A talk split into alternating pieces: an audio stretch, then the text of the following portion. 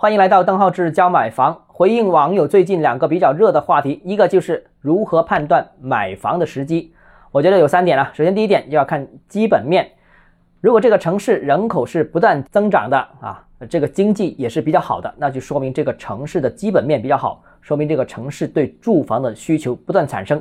所以基本面好的话，那这些城市的房价或者说房地产投资应该可以从中长期去看是健康的啊，短期的回落也改变不了整体往前发展的这样一个趋势。那基本上就是一二线城市属于这种了，人口流入，经济比较好，而三四线城市可能就不是这种情况。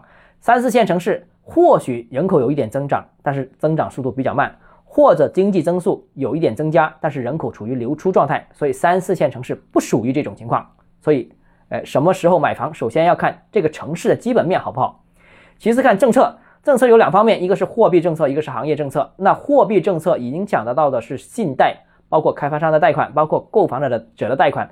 那如果呃给予的房贷的利息比较低啊，给予的房贷的这个呃放款呃支持比较大的话，那也意味着这个房地产市场近期会有上涨的可能。行业政策也是，如果比较宽松的啊，偏支持的。比方说购房有补贴啊，人才购房也也有支持啊，等等，那这些也是看涨的。当然，如果相反收紧的话，那可能意味着短期货币政策和行业政策都不支持楼市。那如果从现在的角度看，我们已经看到东北和很多的呃西南、西部的中部的一些城市给予了房地产支持，就比方说人才购房给予支持，农民购房给予支持，然后房价下跌也限制下跌，这个就是行业政策给予支持。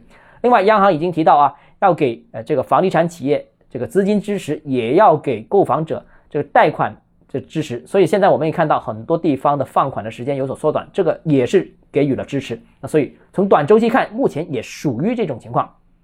第三个就是观察市场了，市场呢还是要看市场是处于上行还是下行。如果是上行，特别是初始阶段，那当然我觉得是没问题的。但是如果这个行情已经走了半年甚至一年，那可能这个行情已经走到接近尾声，所以要谨慎了。但是如果行情处于下跌阶段啊，甚至是已经下跌了一段时间，甚至下跌的幅度比较多，比方说打折促销比较多的话，那意味着市场可能会逐步筑底，筑底之后它就会进入一个稳定期，甚至反弹。那目前刚好也处在这种情况了。那就这里顺带回应网友的第二个问题，就是四季度到底是不是买房时间？当然，我个人认为四季度是买房时间。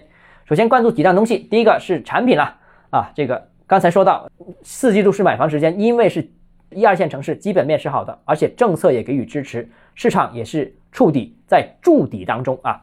那怎么选呢？我觉得第一要选产品，好的产品包括好的地段。什么叫地段呢？就是医疗、教育、商业配套比较完善、有发展前景的，这叫好地段。第二，选产品，好的产品必定是刚需的，就面对着初次置业啊、改善型置业啊、两口、三口之家、四口之家的，所以。呃，比较紧凑的户型，两房、三房、四房，实用型的都是值得关注的。那如果是一些偏大的户型啊，旅游啊、度假那种产品呢，在郊外的那种啊，别墅啊，那就不属于刚需类型，那就不值得关注。未来的发展前景不太看好。还有一个就是看价格，就看最近的促销的力度。当前的房地产市场不好，很多开发商、很多楼盘都有打折促销的情况。那如果降价幅度比较大的，比方说之前啊卖五万块钱，现在打了个九折甚至八五折，那我觉得。降价幅度越大，那我觉得越可以大胆买。当然，这里面有一个问题，担心房企会不会暴雷？哎，在过去二十年时间里面，暂时这种情况还是比较少少见的。就比方说前段时间出现的风险的恒大，但现在国家也给予资金给予支持，所以啊，未来啊，开发商出现烂尾楼的情况可能会比较少见。真的出现一些问题的话，我相信啊，国家也好，或者说其他房企也好，也会给予支持或者收购这些项目。啊，也不用太担心，所以价格也是关键。好，今天节目到这里啊，如果你个人还有其他问题想跟我交流的话，欢迎私信我或者添加我个人微信邓浩志教买房六个字拼音首字母小写，就是微信号 d h e z j m f。我们明天见。